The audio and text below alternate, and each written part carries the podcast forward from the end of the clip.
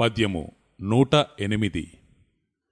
వేదవిద్యలెల్ల వేశ్యల వంటివి భ్రమలబెట్టి తేటపడగనీయవు. గుప్త విద్య యొకటి కులకాంత వంటిది విశ్వదాభిరామ వినురవేమ. భావము వేశ్య అంటే స్థిరస్థాయిగా ఒక పురుషుని దగ్గర ఉండునది కాదు. ఎవడు డబ్బు ఎక్కువ ఇస్తే వాని వద్దకు పోవునది వేశ్య. ఒక పురుషునితో సంబంధము పెట్టుకోక అనేకమంది పురుషులతో వేశ్య సంబంధము పెట్టుకొని ఉండును. ఆ విధముగానే వేద విద్యలను ఆశ్రయించినవాడు ఒక దేవుడిని కాక అనేక దేవుళ్ళతో సంబంధము పెట్టుకొని ఉండును. వేద విద్యలందు అనేక దేవతలను గూర్చి చెప్పుట వలన మన కోర్కెలు నెరవేరుటకు అనేక ఆరాధనలు కల్పించి ఉండుట వలన విష్ణు ఈశ్వర బ్రహ్మాది దేవతలను మొదలుకొని అష్టదిక్కుల దేవతల వరకు బోధించుట వలన మానవుడు సంశయాలలో పడి ఎటూ తేలక వేశ్యల వలె అనేక దేవతలతో సంబంధము పెట్టుకొని ఆరాధించను మొదలుపెట్టును.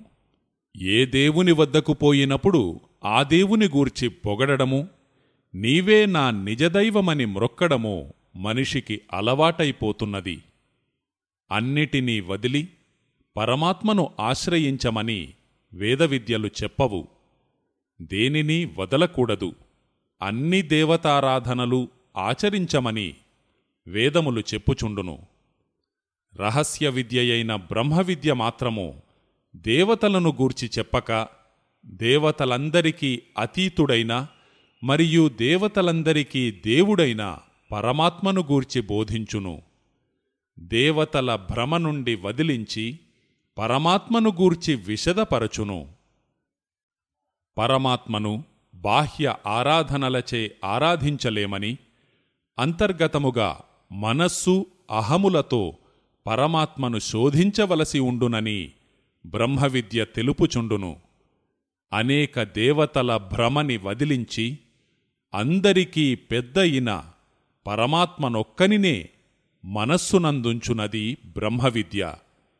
ఈ విద్య వేద విద్యల వలె ప్రచారములో లేక అందరికీ తెలియకపోయినందువలన బ్రహ్మవిద్యను గుప్త విద్య అని కూడా అనుచున్నారు.